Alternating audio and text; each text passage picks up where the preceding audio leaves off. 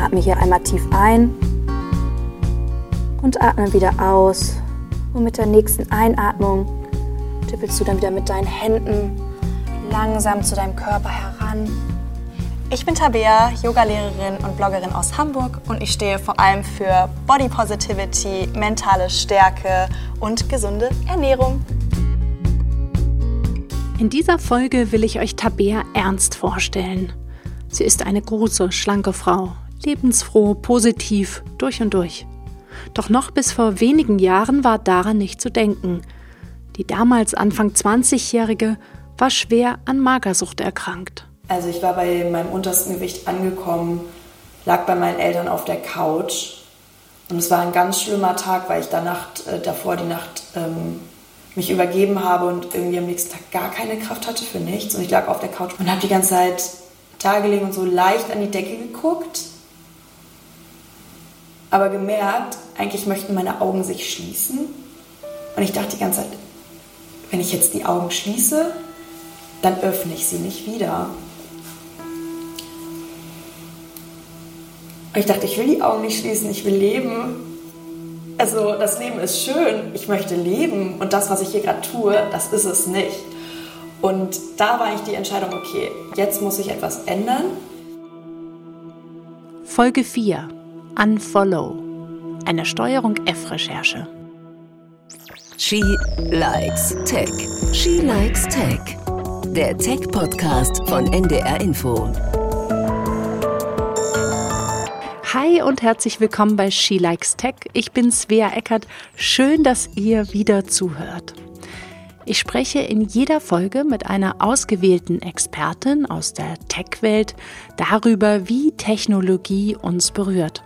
Und ich nehme euch immer mit in eine Recherche oder in einen Fall. Und gerade Heute ist das Staffelfinale unserer ja kurzen Serie zum Thema Instagram und Magersucht und ich will euch noch kurz berichten ähm, von, von einigen Reaktionen, die mich erreicht haben. Darunter haben mir viele auch zu diesen, ich nenne es mal Mager-Coaches geschrieben. Darüber haben wir die letzten beiden Folgen ähm, gesprochen und viele hat das wahnsinnig erschreckt, dass es so etwas gibt und dass so etwas überhaupt möglich ist. Und ähm, ich habe dazu auch mit Kim gesprochen, das ist ja die Betroffene aus den beiden Folgen und die wiederum, die hat sich riesig über diese Reaktion gefreut, weil das auch genau das war, warum sie überhaupt sich bereit erklärt hat, mitzumachen und ihre Geschichte zu erzählen, weil sie gesagt hat, ich will gern erzählen und mit meiner Geschichte andere Menschen warnen und vielleicht auch davor bewahren, was mir passiert ist. Und das freut mich sehr. Wenn ihr Fragen habt, Hinweise, Tipps, eine eigene Geschichte erlebt habt, dann schreibt mir an shelikestech.ndr.de. Und jetzt gehen wir rein in unsere Geschichte, in unsere Recherche mit Tabea. Also muss ich da hinten dieses Geschenk von meiner Oma noch Man sieht es nicht. Okay. Wir sind also. zu Besuch bei Tabea und sie hat uns eingeladen, um uns zu zeigen, dass es nicht nur einen Weg in die Magersucht rein gibt, sondern auch wieder raus. Aber bevor sie ihr Leben radikal verändert hat und sich alles zum Guten wendet, war sie Moderedakteurin und natürlich auch ständig auf Instagram. Ich bin ganz, ganz vielen Models gefolgt. Also auch für meinen Job ganz viele Models auf dem Laufsteg, vor allem Victoria's Secret war da gerade total in noch. Und dann haben die ganzen Frauen gezeigt, wie sie trainieren und essen, um sich bereit zu machen für die Show. Ich dachte, dass es wirklich normal ist, dass man total durchtrainiert und extrem schlank ist. Jeder trainiert den ganzen Tag, ist nur gesund, lässt alle Kohlenhydrate weg und ist total diszipliniert. Und diszipliniert, auch Kommentare dazu sind ja immer, boah, Disziplin, das ist sowas total Erstrebenswertes, wenn man Disziplin zeigt. Ähm, Disziplin kann aber auch irgendwann sehr krankhaft sein. Sie zeigt uns Fotos aus der Zeit. Darauf ist sie wirklich extrem dünn. Also man kann die Rippen zählen, man sieht also Arme, die man quasi mit einer Hand, mit Daumen und Zeigefinger umfassen kann. Und sie sieht viel älter aus im Gesicht und irgendwann ist sie kaum noch etwas. Also hier, das ist 2015, da sieht man ähm, an den Armen auf jeden Fall, da bin ich auf einem Festival und ich weiß noch, dass meine Freundin völlig äh, schockiert war. Alle haben dafür eingekauft, fünf Tage Festival. Mit was bin ich angereist? Mit äh, vier diesen 500 Gramm Töpfen Magerquark und einem Kilo Möhren. Und einige Zeit später kommt es zu dem Moment auf der Couch ihrer Eltern, als sie dort liegt und als sie beschließt, dass es so nicht weitergehen kann. Ich dachte, ich will die Augen nicht schließen, ich will leben. Also das Leben ist schön, ich möchte leben und das, was ich hier gerade tue, das ist es nicht. Und da war ich die Entscheidung, okay, jetzt muss ich etwas ändern. Tabea weist sich selbst in eine Klinik ein. Wir werden gleich nochmal zurückkehren zu Tabeas Geschichte, aber zunächst will ich gern Carla Husted begrüßen. Carla steht für mich wie kaum jemand anderes für die Idee, dass wir Algorithmen und auch Digitalisierung positiv nutzen können, also auch außerhalb von Big Tech, Insta, YouTube und Co. Und genau darum soll es auch heute gehen. Hi Carla. Hallo Svea, vielen Dank, dass ich heute hier sein kann. Carla, vielleicht einmal ganz kurz zu dir. Ähm, du arbeitest bei der Mercator Stiftung, leitest dort den Bereich digitalisierte Gesellschaft und ein Teil deiner Arbeit ist zu prüfen, wie wir möglicherweise ein Gegengewicht zu Big Tech aufbauen können. Also so eine Art zivilgesellschaftliches, digitales Ökosystem zu stützen und zu fördern. Und wie das vielleicht aussehen kann, dazu kommen wir auch später noch.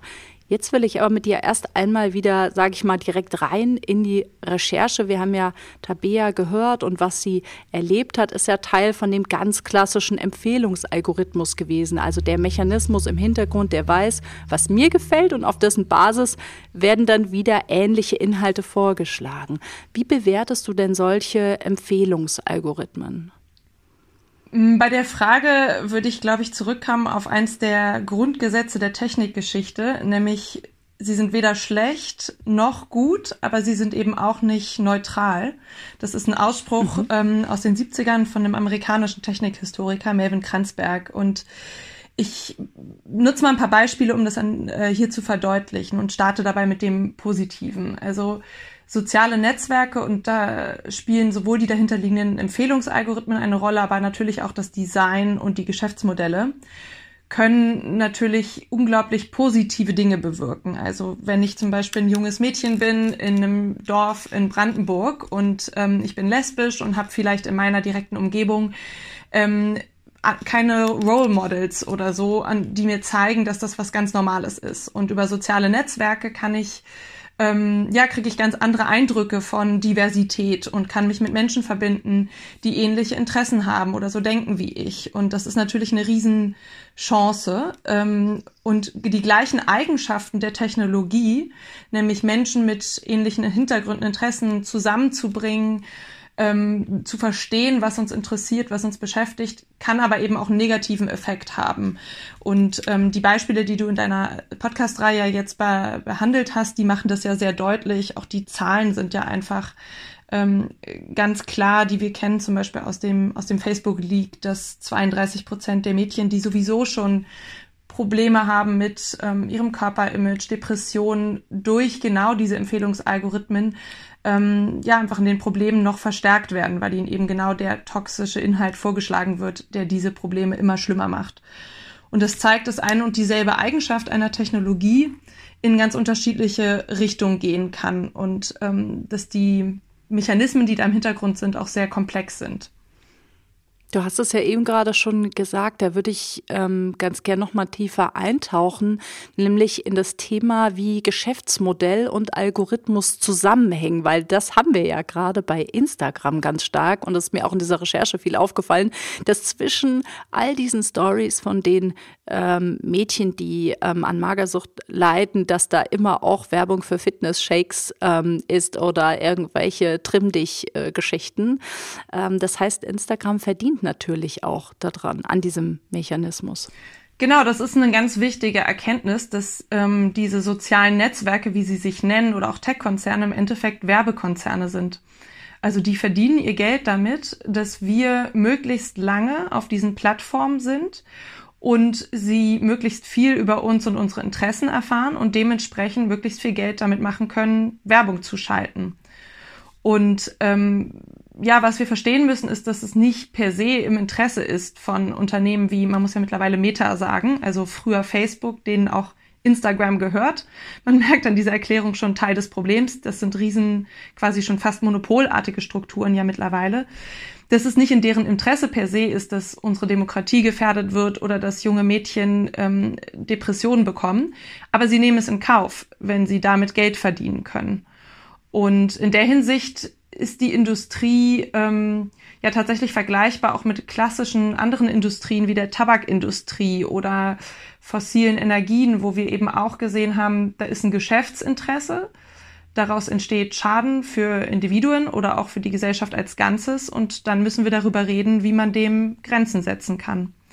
Und mhm. im Kontext von, von sozialen Netzwerken ähm, ist es eben ja wirklich ein komplexes Zusammenspiel aus dem Algorithmus, dem angesprochenen, auch aus dem Design der Plattform und eben den Geschäftsmodellen. Und ähm, welche Rolle zum Beispiel das Design spielt, das merkt man auch daran, dass die Negativeffekte, die bei Instagram zu sehen sind, auf äh, junge Menschen, Mädchen wie auch mittlerweile Jungen, was ihre Ko Gefühl gegenüber ihrem Körper angeht, ähm, dass das in anderen Plattformen nicht ganz so stark ist. Also das hat auch Facebook selber rausgefunden, dass es zum Beispiel bei TikTok oder Snapchat diese Effekte nicht so stark sind weil diese Plattformen zum Beispiel sehr viel mit so lustigen Filtern arbeiten, so Gesichtsfilter und allein dadurch schon den Fokus nicht so stark zum Beispiel auf den Körper lenken und auch mehr mit Humor arbeiten und es nicht so stark um Selbstperfektion geht.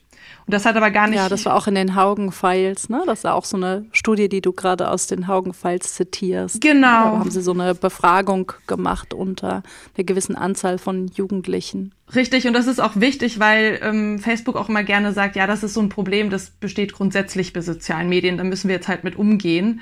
Und das zeigt halt sehr gut, dass das nicht unbedingt der Fall ist, sondern dass sowohl der Algorithmus als auch das Plattformdesign durchaus einen Einfluss darauf haben, ähm, wie stark solche Probleme sich ausprägen. Da würde ich total gern drauf eingehen, aus Plattformdesign. Also wenn wir einmal an so eine Timeline ähm, denken oder auch an so eine Explore-Seite, ne, wo wo mir dann die Inhalte angeboten werden, wie könnte oder wie müsste die denn aussehen? Was, was gibt's denn da für Ideen? Äh, oder für Scharnierstellen, um sowas ja, um diesen, ich nenne es mal Rabbit Hole-Effekt mhm. oder diesen Effekt, dass ich mich immer tiefer in eine Richtung so reinsteige, ähm, um dem so entgegenzuwirken. Ja, das ist eine super schwierige Frage. So ganz einfache Antworten darauf gibt's auch nicht. Also Facebook hat ja selber auch ähm, ein Team zusammengestellt. Auch das wissen wir jetzt aus diesen Facebook Leaks von Francis Horgan, das ähm, unter anderem das Civic Integrity Team, was genau sich dieser Frage widmen sollte und unterschiedliche Dinge ausprobiert hat, wie zum Beispiel ähm, das Verstecken von Likes. Und das war zum Beispiel eine Maßnahme, die ähm, als sehr hilfreich befunden wurde in einigen dieser Studien, wo man ähm, aber ganz klar gesagt hat, nee, das ist zu schädigend für das Geschäftsmodell im Endeffekt, wenn wir das mhm. machen und deshalb werden wir das nicht tun. Und da gab es einige solcher Vorschläge. Ähm, bei den Likes, das ist auch so ein bisschen, ist auch kontrovers, weil manche NutzerInnen das auch gar nicht wollen würden. Aber es gibt, ähm, wir wissen aus diesen Enthüllungen, dass es verschiedene Vorschläge gab, wo Mark Zuckerberg auch persönlich ähm, gegenüber diesem Team, was dafür zuständig war, ähm, ganz klar sich geäußert hat, nein, diese Maßnahmen wollen wir nicht ergreifen, weil das Risiko, dass dann die Leute die Plattform nicht mehr genug, genug nutzen, ist zu groß. Und ich habe einen ganz schönen Artikel jetzt auch in der Recherche, in der Vorbereitung für den Podcast gefunden, von einem ehemaligen Mitglied aus diesem Team.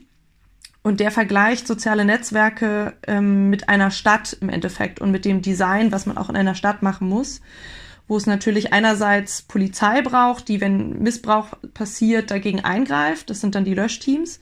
Aber wo natürlich nicht immer nur durch physische ähm, Eingriffe gegen Gewalt vorgegangen wird, sondern wo auch das Design, wie die Stadt aufgebaut ist, wie die Gesetze sind, einen großen Einfluss hat. Und dann werden in dem Artikel zwei super Analogien gemacht.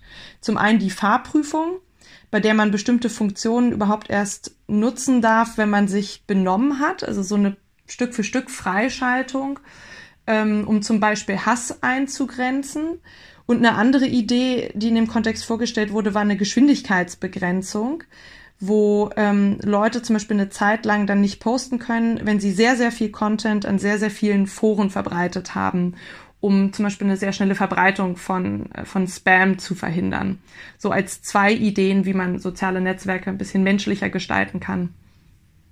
Das ist total spannend, weil man da sieht, und das ist ja auch was, was wir, als wir, wir haben ja viel diese Francis Haugen-Files auch ausgewertet und was wir oder was uns eigentlich positiv überrascht hat, war, dass man anhand dieser Files sieht, wie viele Mitarbeiter, Mitarbeiterinnen die haben, die sich eigentlich in einem ganz positiven Sinne mit der Plattform beschäftigen und wie viele Verbesserungsvorschläge es eigentlich in unzähligen Tabellen und Präsentationen gibt. Ähm, nur die meisten davon oder sehr viele davon werden eben nicht umgesetzt. Ne? Und da kommen wir wieder zum Stichwort Geschäftsmodell.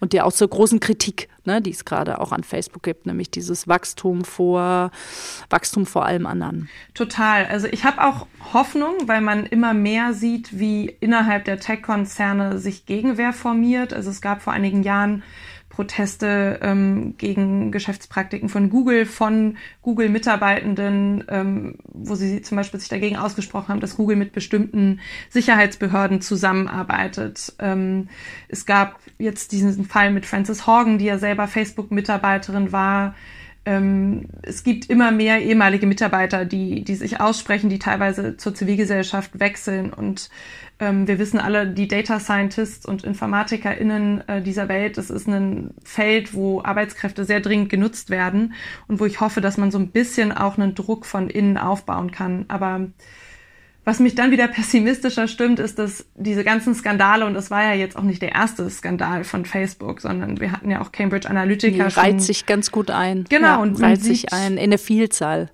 von solchen Leaks. Total. Und man sieht kein, kaum einen Negativeffekt für den Konzern als Ganzes, weil, und da landen wir wieder bei ähm, den monopolartigen Strukturen, die Menschen ja kaum Möglichkeiten haben, im Moment sich dem Ganzen zu entziehen.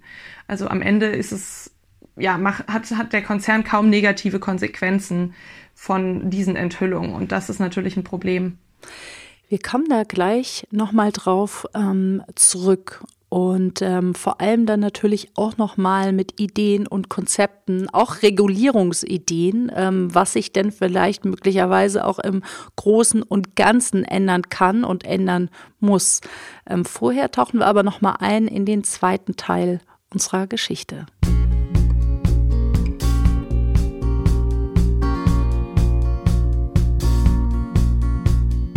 Krankenhaus, das war erst wirklich nur dafür da, im Rollstuhl sitzen, nicht bewegen, essen, beziehungsweise ich habe Flüssignahrung bekommen, weil mein Körper noch gar nicht so gut mit, mit fester Nahrung umgehen konnte. Ähm, das war wirklich irre. Also wenn ich gegessen habe, war mein Körper völlig überfordert. Ich habe angefangen zu schwitzen und saß auch eigentlich kurz Zeit später direkt wieder auf der Toilette und es war so, okay, wir brauchen da erstmal jetzt Flüssignahrung, damit mein Körper wirklich alles aufnehmen kann. Ihr Zustand ist ernst. Sie hat bereits eine Wasseransammlung im Herz, eine typische und gefährliche Folge von Untergewicht kombiniert mit zu viel Sport. Nach acht Wochen Krankenhausaufenthalt geht sie über Monate in eine auf Essstörungen spezialisierte Klinik und dort krempelt sie ihr Leben um.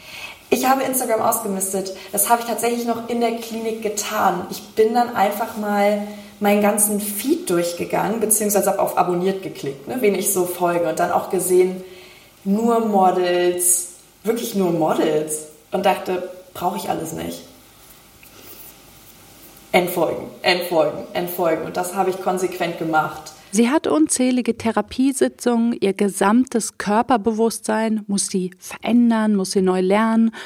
Und sie geht auch den Ursachen auf den Grund und lernt, dass es ganz vielschichtige Gründe gab, warum sie magersüchtig wurde. Dass ich Ursachen habe für diese Krankheit, die eigentlich nichts mit meinem Gewicht zu tun haben, sondern dass das wirklich psychisch tiefgreifende Geschichten sind, die ich aufzuarbeiten habe.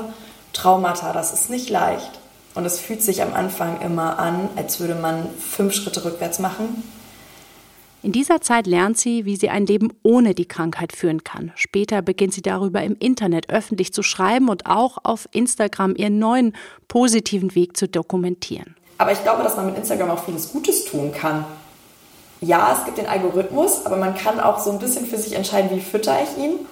Und je mehr man sich darauf einlässt, nach Hashtags zu suchen wie Body Positivity, ähm, dann bekommt man auch mehr ausgespielt, was einem hilft dabei, ein gesundes Körperbewusstsein und Körperbild zu gelangen.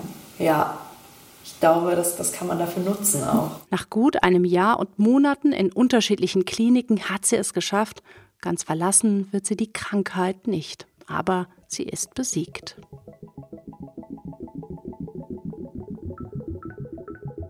Jetzt ist mein Steuerung F-Kollege Suleiman Tatmori wieder bei mir. Mit ihm habe ich ja die gesamte Recherche gemeinsam gemacht.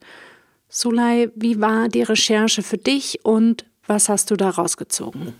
Also diese Magersuchtwelt ist grausam, ist sehr traurig, aber manche schaffen das. Manche, wie Tabia, hat mich so glücklich gemacht. Ich war so dankbar, dass sie das geschafft hat und wie sie jetzt, jetzt glücklich ist, wie sie jetzt normal ist, wie sie mit uns gesprochen hat, diese Energie, was sie hat, diese positiv, positive Energie, Ausstrahlung, das hat mich wirklich glücklich gemacht und hat mich, würde ich sagen, irgendwie geholfen, um ein bisschen Hoffnung zu haben, dass das man auf, aus dieser Magersuchtszene wirklich rauskommen kann. Was würdest du dir denn für die Zukunft wünschen? Also was muss sich da, was, was muss sich verändern oder verbessern? Also auf Instagram würde, also wünsche ich mir, dass sie mehr achten, dass sie das mit Mager, also dass sie mehr kontrollieren, dieser Coaching, das mit 200 Kalorien am Tag oder dass man fasten muss und nichts essen darf, gar nichts außer 100 Kalorien am Tag, also ein Ei, dass sie das mehr kontrollieren, dass es, dass es irgendwie verboten wird auch ähm, und das mit Coaching, was sie machen, mit, also mit Minderjährig, dass es strafbar wird, weil es ist nicht strafbar ist zu schreiben. Ich wünsche mir, dass es strafbar wird und dass das mehr kontrolliert wird.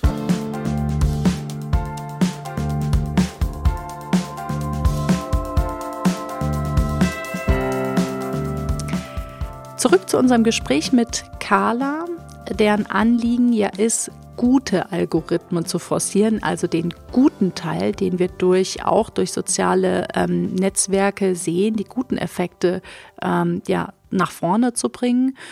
Und jetzt sagt unsere Protagonistin Tabea, ähm, die sagt für sie, sie hat Instagram für sich, ähm, ich sag's mal so, neu programmiert. Also sie ist ganz vielen Accounts entfolgt, bei denen sie gemerkt hat, das hat mir nicht gut getan. Und ähm, ich setze mich jetzt mal ganz bewusst mit dem Thema Body Positivity auseinander und verändere meine Timeline. Ist das die Lösung? Ich glaube, es ist ein Teil der Lösung. Also wir müssen definitiv auf einer individuellen Ebene uns alle damit auseinandersetzen, wie wir soziale Netzwerke nutzen, auch uns überhaupt erstmal bewusst werden, dass da eine algorithmische Kuratierung stattfindet. Ähm, vielleicht auch mal hinterfragen, ist es gesund überhaupt auch in welchem Ausmaß ich das Ganze benutze. Ähm, und ja, eben auch reflektieren, wie, wie lässt es mich fühlen. Und das, das klingt ja nach einem sehr gesunden, sehr durchdachten Entscheidung. Und zugleich muss man aber auch vorsichtig sein, die Verantwortung nicht zu sehr nur in die Hände der Individuen zu legen. Und das ist auch ein Narrativ, was natürlich durch die Tech-Konzerne sehr stark betont wird, die immer wieder sagen, ja, wir müssen alle Medienkompetenz lernen. Und das ist richtig. Aber es soll eben auch ein bisschen davon ablenken, dass es viele strukturelle Faktoren gibt, die wir ja gerade angesprochen haben, die das gar nicht so einfach machen, für Individuen überhaupt diesen Schritt zu gehen. Und deshalb, glaube ich, braucht es immer ein Zusammenspiel an individuellen Verhaltensänderungen, aber auch einen klaren rechtlichen Rahmen und einer großen Selbstverantwortung auch bei den Plattformen. Stichwort rechtlicher Rahmen. Wir leben ja in einer ganz spannenden Zeit gerade.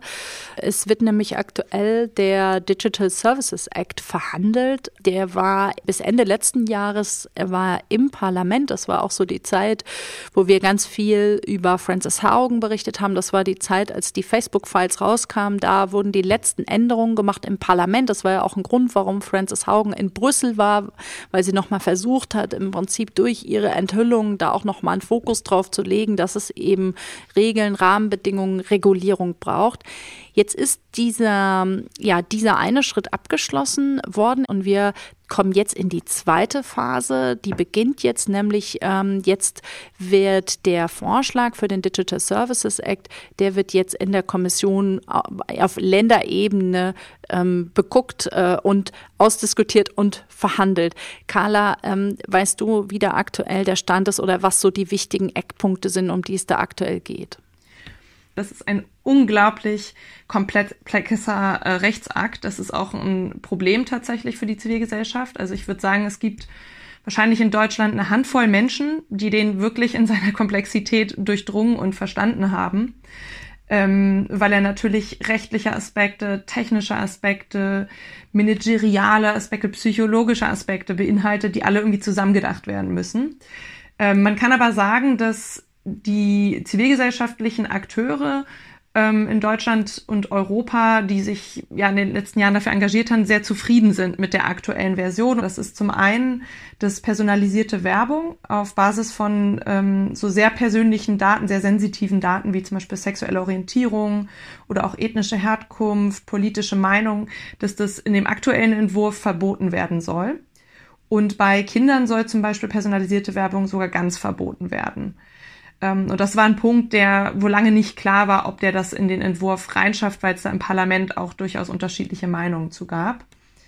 Ähm, einen anderen Punkt, den ich persönlich auch sehr feier, ist, dass die Ablehnung von Cookies und äh, das sind diese Banner, die immer ja, auftauchen. Genau. Ähm, das ist einfach das Resultat einer, ich nenne es mal, missglückten Digitalregulierung, dass das so kompliziert ist. Ähm, und da steht jetzt im DSA drin, dass die Ablehnung der Cookies nicht länger dauern darf als die Zustimmung. Halleluja. Ja, Oh Gott, aber dass es die immer noch gibt. Ich würde am liebsten, ich würde das gerne im Browser voreinstellen. Ähm, also, liebe Schilax Tech-HörerInnen, wenn ihr da einen Tipp für mich habt, ähm, Browser-Voreinstellung, alle Cookies ablehnen, ich nehme sie. Gibt's auch schon tatsächlich Browser-Erweiterung? Okay. Ich, ich suche mal raus und schick dir was. Oh ja, das packt mir in die Show Notes. Ja, und aber der Punkt, ja. der ähm, mich und auch viele unserer Partnerorganisationen mit am meisten gefreut hat, ist, glaube ich, die Beforschbarkeit der algorithmischen Systeme. Systeme. Weil wie ich das vorhin schon gesagt habe, es gibt ganz, ganz viel, was wir noch gar nicht verstehen. Also zum Beispiel, wie stark sich ähm, die Verlagerung von politischen Diskursen in soziale Netzwerke eigentlich auf Polarisierung auswirkt. Man hat da so ein mhm. Bauchgefühl dafür und jetzt gerade im Kontext auch wieder von Corona und der Querdenkerbewegung, dass es da eine Tendenz gibt. Aber wie stark das ist und welcher Aspekt sozusagen der, der algorithmischen Empfehlung am Ende dazu führt oder auch wie es sich im Kontext ja. von Wahlen auswirkt, das verstehen wir alles nicht weil wir. Ja, und es ist ja, ja. auch umstritten. Also ich ähm, habe mich gerade viel mit dem Thema äh, Myanmar beschäftigt. Mhm. Also für die, die sich noch daran erinnern, da wir hatten in Myanmar äh, vor einigen Jahren einen ganz schlimmen Genozid und es ähm, gab dazu auch, es gab Studien, es gab auch Gutachten dazu, in denen es hieß, ähm, oder auch Facebook selbst hat dazu etwas herausgegeben, dass sie das mitverantwortet hätten. Und das ist ähm, ganz umstritten, in welcher Dimension. Was ähnliches äh, natürlich jetzt überhaupt nicht mit dem in Myanmar vergleichbar, aber trotzdem erleben wir oder haben wir das ja erlebt mit dem Erstarken der Querdenkenbewegung. Dazu haben wir ja auch eine, hier habe ich ja eine lange Serie auch gemacht, wo es äh, bei mir darum ging, um YouTube. Also welchen Einfluss hat YouTube auf meine Meinungsbildung? Und ich weiß es einfach nicht, obwohl ich mit vielen Leuten dazu gesprochen habe ähm, und mein Bauchgefühl mir sagt, dass YouTube einen ganz erheblichen Einfluss haben kann, wenn auch andere Faktoren da gegeben sind. Aber es ist, ähm, es ist nicht quantitativ und abschließend irgendwie erforscht. Ja. Ne? Die eine Organisation, Algorithm Watch, ähm, sagt dir bestimmt mhm. auch was.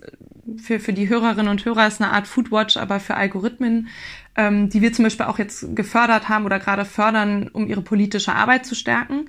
Die haben versucht, im Kontext der Bundestagswahlen ähm, auch den Instagram-Algorithmus zu untersuchen über einen Reverse Engineering-Ansatz. Also nicht nur an der Oberfläche, sondern auch zu verstehen, wie stark findet im Kontext der Bundestagswahlen Personalisierung statt, haben Leute darum gebeten, ähm, auch da Plugins zu installieren, Daten zu spenden und es dann quasi ja Rückschlüsse darauf zu ziehen, ohne reingucken zu können.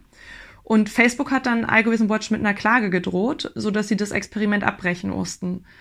Und das ist total schade, problematisch auch, ähm, weil wir dadurch ganz viele wichtige Fragen nicht beantworten können. Und wenn der DSA in der Form, wie der Vorschlag aktuell ist, bleibt, wird das anders, weil dann wird die Beforschbarkeit nicht nur durch wissenschaftliche Akteure ermöglicht werden, sondern eben auch durch Zivilgesellschaft. Und das ist wirklich ein großer Erfolg. Also ein, ein Schritt in eine richtige und in eine gute Richtung. Carla, du hast dich ja auch ganz viel ähm, mit dem Thema KI und auch KI-Regulierung beschäftigt, weil wir haben ja im Moment nicht nur den Digital Services Act, sondern auch künstliche Intelligenz. Auch da soll es ja Regulierung geben. Ich will noch mal auf das Thema Lobbyismus hin, weil mich das natürlich total interessiert, wie da im Hintergrund gearbeitet wird. Kannst du dazu was erzählen? Also wenn solche großen Entwürfe dann in der Kommission sind, in diesem Stadium sind, was passiert denn da im Hintergrund? Ja, also die Tech-Konzerne haben natürlich auch verstanden, dass da jetzt ähm, sich was verändert für sie und die Datenschutzgrundverordnung hat ja auch sehr klar gezeigt, obwohl das ein globales Thema ist, kann man auf europäischer Ebene ähm, Regeln setzen. Und deshalb hat auch Big Tech äh, in den letzten Jahren ordentlich Geld in Lobbying gesteckt. Und das hat dazu geführt, dass zum Beispiel in Brüssel mittlerweile die, die Tech-Industrie, die Pharmaindustrie überholt haben, was Lobbyausgaben angeht, die Automobilindustrie Ach. überholt haben. Ich glaube, bei insgesamt 94 Millionen werden durch Big Tech ausgegeben für Lobbying in Brüssel pro Jahr. Ähm, damit ist es der größte dort vertretene Sektor. Also das ist wirklich enorm, was da passiert ist. Und ähm, das kommt dann zusammen mit der erwähnten Komplexität dieser Themen und einer Zivilgesellschaft, die ja gerade erst dabei ist, sich überhaupt zu formieren. Und die mit dieser Komplexität auf einer inhaltlichen Ebene umgehen muss, aber gleichzeitig natürlich auch verstehen muss, wie diese europäischen Gesetzgebungsprozesse eigentlich funktionieren und an welcher Stelle man eigentlich mit wem reden sollte. Und das ist ja auch nochmal eine große Herausforderung, ähm, weshalb wir zum Beispiel bei der Stiftung Mercator auch gerade bewusst viele Projekte in dem Bereich fördern, also wo zum Beispiel Kompetenz für ähm, Advocacy-Arbeit bei der Zivilgesellschaft aufgebaut wird, wo sich zivilgesellschaftliche Organisationen auch zusammenschließen können und auch gemeinsam zum Beispiel äh, Strategien für Politikarbeit entwickeln. Ähm, ja, mhm, das, das, heißt, wir haben da so ein Machtungleichgewicht, ne? Also wenn von, von Big Tech, die da so ein bisschen in der Vorhand sind, weil, weil sie ähm, dort sehr gut aufgestellt sind und auf der anderen Seite der Zivilgesellschaft, die sich erstmal sortieren muss ich, äh, habe da äh, einen kleinen Einblick. Eine sehr gute Freundin von mir ist im Kartellrecht tätig mhm. und die hat mir das aus dem Kartellrecht ähm, erzählt, gerade wenn sie kleinere mittelständische Unternehmen vertritt, zum Beispiel gegen Amazon, wo sie sagt, da haben wir kaum eine Chance, allein was die Anwaltskosten, die Anwälte, die Schriftsätze angeht, die, die, die in der Lage sind zu machen, da kommt, kann kein Mittelständler mehr mitziehen. Da müssen die vorher Insolvenz anmelden, bevor sie sich das leisten können, was solche großen Anwaltskanzleien dann irgendwann kosten. Und so ähnlich stelle ich mir das bei Lobbyarbeit auch vor. Ja, total. Und das ist auch ein guter Punkt, den du machst, weil es ist natürlich jetzt nicht hier mhm. eine Sache von Wirtschaft gegen Zivilgesellschaft, sondern es geht wirklich um einzelne ähm, amerikanische und chinesische große Unternehmen gegen eigentlich alle andere. Ähm, das zeigt sich auch sehr klar, zum Beispiel im Kontext des DNA, DSA in den Zahlen. Also ich habe mal mhm. rausgesucht, ähm, bei den Teilnahmen an den Arbeitsgruppensitzungen vom Europäischen Rat zum Digital Service Act war zum Beispiel das Verhältnis von ähm, Big Tech zu Zivilgesellschaft 13 zu 1. Also die haben 13 Mal so häufig einfach daran teilgenommen wie die Zivilgesellschaft. Das muss man erstmal schaffen. Aber das kann man natürlich, wenn man dafür bezahlt wird, sitzt da auch jemand. Ja, genau. Und das ist, also das Problem muss man auch sagen, das hört damit auch nicht auf. Also du hast ja schon angesprochen, ich habe mich viel mit äh, künstlicher Intelligenz in meinen letzten Arbeitsjahren auch beschäftigt. Das ist ein weiterer Rechtsakt, der gerade auf europäischer Ebene diskutiert wird, ist der European AI Act wo zum Beispiel viel an Konkretisierungsarbeit von dem, was dort gefordert wird, im Kontext von technischer Standardsetzung passieren wird. Und das sind Gremien, da ist dieses Verhältnis nochmal viel, viel krasser, weil technische Standardsetzung, das sind sehr, sehr aufwendige Prozesse, die teilweise über Jahre gehen und wo viele Unternehmen zum Beispiel ja dezidiert Leute einstellen, nur damit sie da an diesen Sitzungen teilnehmen und wo ich zum Beispiel auch mit KMUs, mit Startups gesprochen habe, die sich auch darum sorgen, weil sie sagen, dort werden eben, ja, wie der Name schon sagt, Standards vereinbart, die auch dazu führen können, dass der Wettbewerb verzerrt wird, weil das für Kleine viel, viel schwerer ist, die einzuhalten, weil sie zum Beispiel durch die Großen so stark beeinflusst werden, diese Prozesse, dass es sehr auf ihre eigenen Modelle zugeschnitten ist. Das heißt, hier haben wir ein weiteres Repräsentationsproblem, was noch nach der Regulierung liegt. Mhm.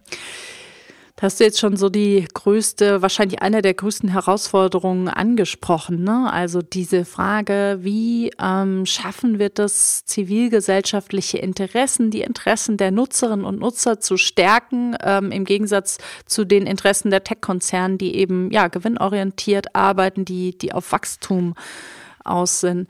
Ähm, ich will, ich will zum Schluss gerne nochmal philosophisch werden, wenn ich darf, weil mich einfach dazu deine Meinung, deine Einschätzung interessiert. Ich habe ähm, was gelesen, was ich sehr spannend ähm, fand. Und zwar gibt es einen französischen Philosophen, ähm, René Girard, und der vertritt die These, dass ja, Menschen einfach so ticken, dass sie das begehren, was andere Menschen begehren. Ja, also er nennt er als Beispiel die Mode. Also wenn einer eine Schlaghose, Kordschlaghose trägt, dann denken die anderen, oh Gott, ich will die auch haben.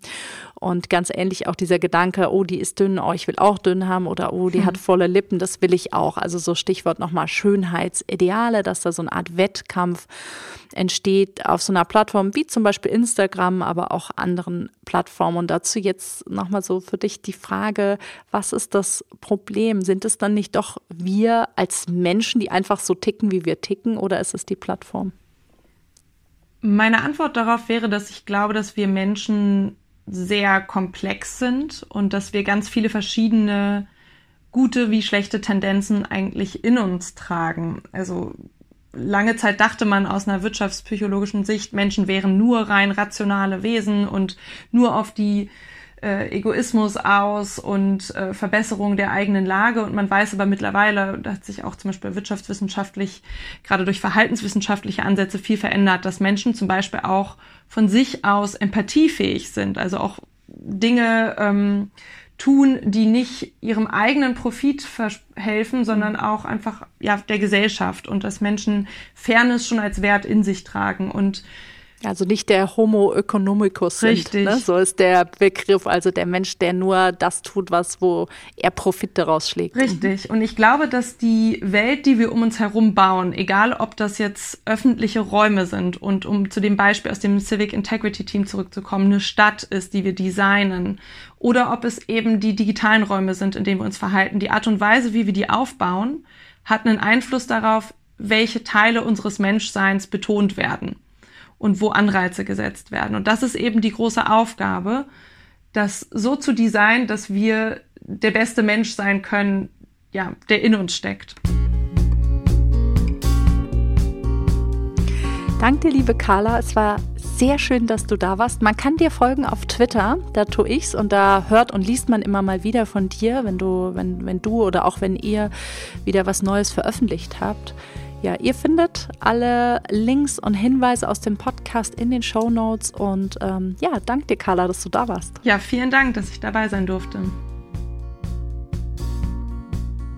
So, das war's für diese Woche mit She Likes Tech. Ja, das hier war das Finale und damit auch der letzte Teil unserer kleinen Serie über Magersucht auf Instagram.